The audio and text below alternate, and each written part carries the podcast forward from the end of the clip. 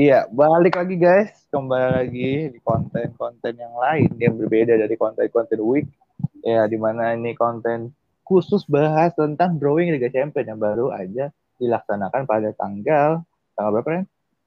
Baru kemarin sih sebenarnya, baru kemarin-kemarin banget lah pokoknya. Kemarin. 25 atau 26 kalau nggak salah, 25 26 Agustus. 26 Agustus ya. Sebenarnya mungkin kalau lu, lu pada pada follow atau subscribe YouTube-nya FC Barcelona di situ ditayangin sih bro. So iya. main full lagi gratis kalau usah pakai Bar Barca TV lu bisa nonton lagi. Nggak perlu nggak perlu ke website UEFA dan lain-lain lah. Nggak perlu ngebaca, nggak perlu pakai mola, udah cukup di situ aja. Dan kita langsung aja lagi. Iya. Oke, masuk ke grup A nih Ran, duluan duluan. Nah, sebenarnya ini ini lebih ke sesi asik-asikan aja sih sebenarnya maksudnya ya. Kita ini lama banget ya nggak usah kayak. Iya. Misalnya kan seru-seruan ya. Seru-seruan yang bahas kayak gini kan, siapa yang bakal jadi mungkin bisa juara, kontender siapa, terus pertemuan mana lah yang menarik ya. Udah langsung lah masuk grup A lah. Ya, Manchester City dengan mas squad value 1,6 billion dolar, billion euro, sorry. Di bawahnya ada PSG dengan 994 million euro.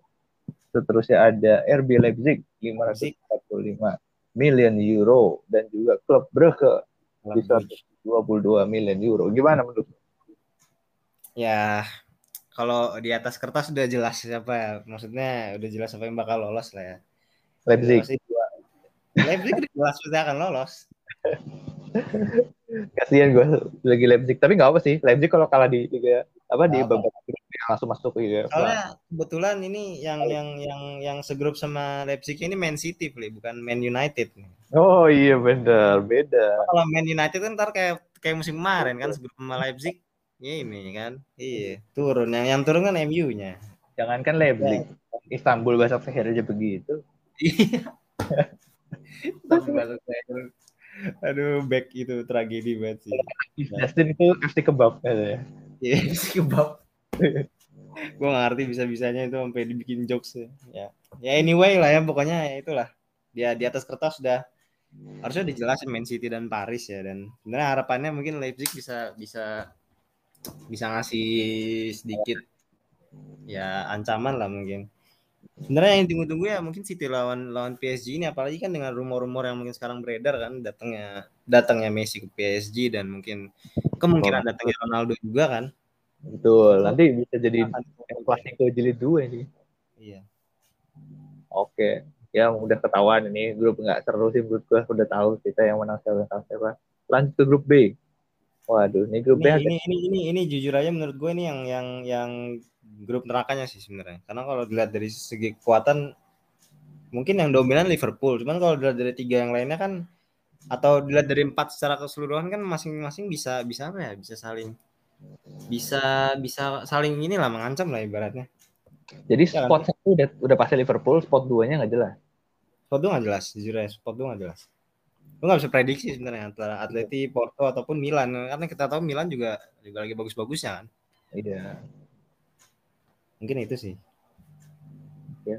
Tapi gue berharap Atletico sih dengan beli Rodrigo de Paul harusnya makin bagus ya. Tapi masalahnya ya.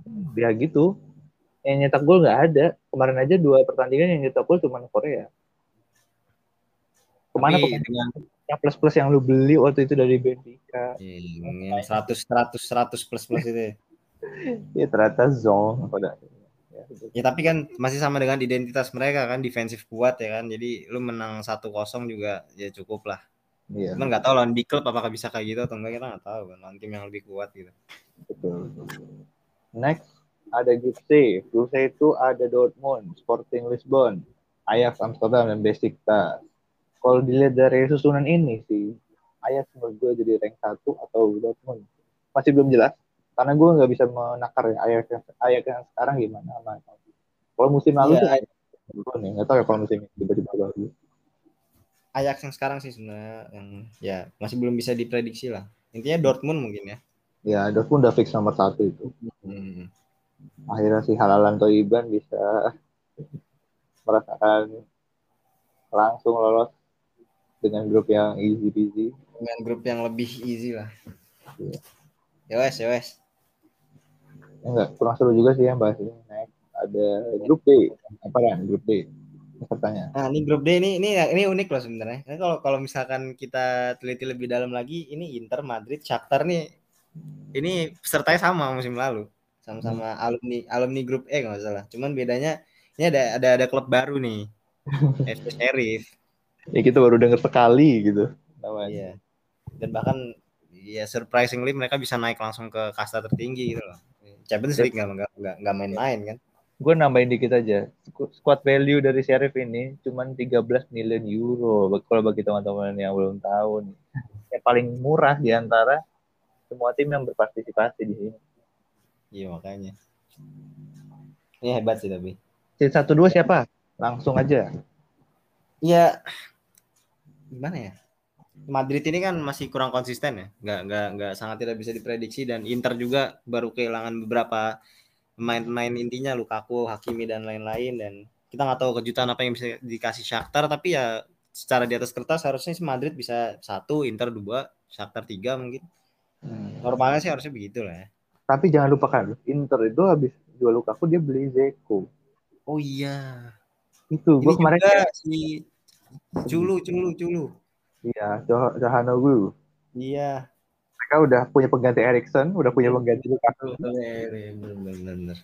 jadi ya mereka cukup pintar ya dalam mengatasi keuangan mereka yang lagi seret ini mereka harus jual-jual pemain yang punya penggantinya yang ya kurang lebihnya bisa lah bikin mereka survive. Oke, Ya, itulah pokoknya ya. Next, next, next. next. Waduh, grup yang Nah, bikin trauma. ini, Grup yang bikin trauma. Ini seru nih, ini seru nih. Ada Bayern, Barcelona, Benfica, ada Dinamo Kiev. Ya, kita lihat Bayern yang tahun ini beda sih yang beda Bayern yang waktu pas zaman ada Coutinho yang bantai Barcelona 27 ke 28 itu. Ya, pada saat ini Bayern fix cuman ngandelin Lewandowski doang. Diogi, ya kan? Hmm. Karena kirinya itu ada Sane dan Gnabry itu belum ada di levelnya Robin Ribery sama sekali. Belum, belum yang ini emang emang emang emang yang yang patut ditunggu banget sih ini emang match dua match ini. Kita kita tahu lah apa yang pernah terjadi sebelumnya kan. Cuman permasalahannya adalah dua klub ini bukan dua klub yang sama lagi gitu loh. Kita tahu Barca baru ditinggal Messi tapi di sisi lain Kuman udah mulai gimana ya? Udah udah mulai bisa memadukan lah ibaratnya dengan permainannya dia dan pemain-pemain barunya yang juga mulai mulai menunjukkan nunjuk gigi dan dan Lord Braithwaite yang juga udah mulai bisa berkontribusi lah ibaratnya mungkin seperti itulah Iya, menurut gue apa ya? Hal yang dimiliki Lord Braithwaite gitu yang membuat dia bisa survive di Barcelona dan walaupun dia diejek-ejek tapi tetap bisa bertahan dan performanya ya gitu-gitu juga gitu nggak menurun. Itu yang pertama karena dia hardworking ya orang. Lu lihat, dia tuh hardworking banget. Walaupun dia, eh, lu tau lah, dia pegang bola lepas dan segala macam, tapi kemauan dia dalam Iya iya iya, setuju setuju setuju gua. Benar benar benar. Kedua ini menurut gue positif. Dia tuh mau diejek Lord, dibilang Ronaldo Nazario dia cuma ketawa-ketawa doang gitu. Dia nggak meng- menganggap itu sebagai candaan, kehinaan. Anggap itu salah satu iya salah satu aspek penting juga sih. Intinya tuh hard work sih sebenarnya benar-benar. network dan juga positif man. Itu keren banget sih. So ya udahlah ya, si satu dua udah milik Barcelona ataupun Bayern. Ya, nah, skip skip skip aja. Skip. Nah, ini Aduh, ada satu juara Liga Eropa nih. Ada Villarreal, Manchester United, Atalanta dan Young Boys. Yang bos ini siapa? grup Pas Atalanta dan Villarreal gue nggak tahu gimana menurut ini ini jujur ini mungkin grup yang akan mengejutkan sih ya karena kita nggak tahu di Villarreal dan Atalanta gimana tapi mungkin di atas kertas kita nggak tahu Villarreal Atalanta gimana kita harusnya tahu lah MU gimana kan maksudnya bisa bisa harusnya bisa peringkat satu tapi kan ini klub kadang suka di luar ekspektasi lah atau suka mengejutkan lah kadang-kadang Karena tergantung performa satu dua pemain kayak Pogba dan juga Fernando. Bruno Bruno itu intinya tuh Bruno sih Ya, gue berharap uh, Villarreal maju sih karena Villarreal permainannya oke, oke gitu sebagai sebuah sistem. Villarreal oke Villarreal oke sih sebenarnya Hmm. Makanya menurut gue juara uh, Liga Eropa itu nggak nggak bukan sebuah ke hoki gitu, bukan sebuah keberuntungan. Tapi kalau misalnya emang mereka turun ke Liga Eropa, ya berharapnya mereka juara lagi karena pelatih mereka kan langganan juara ya kan. Iya.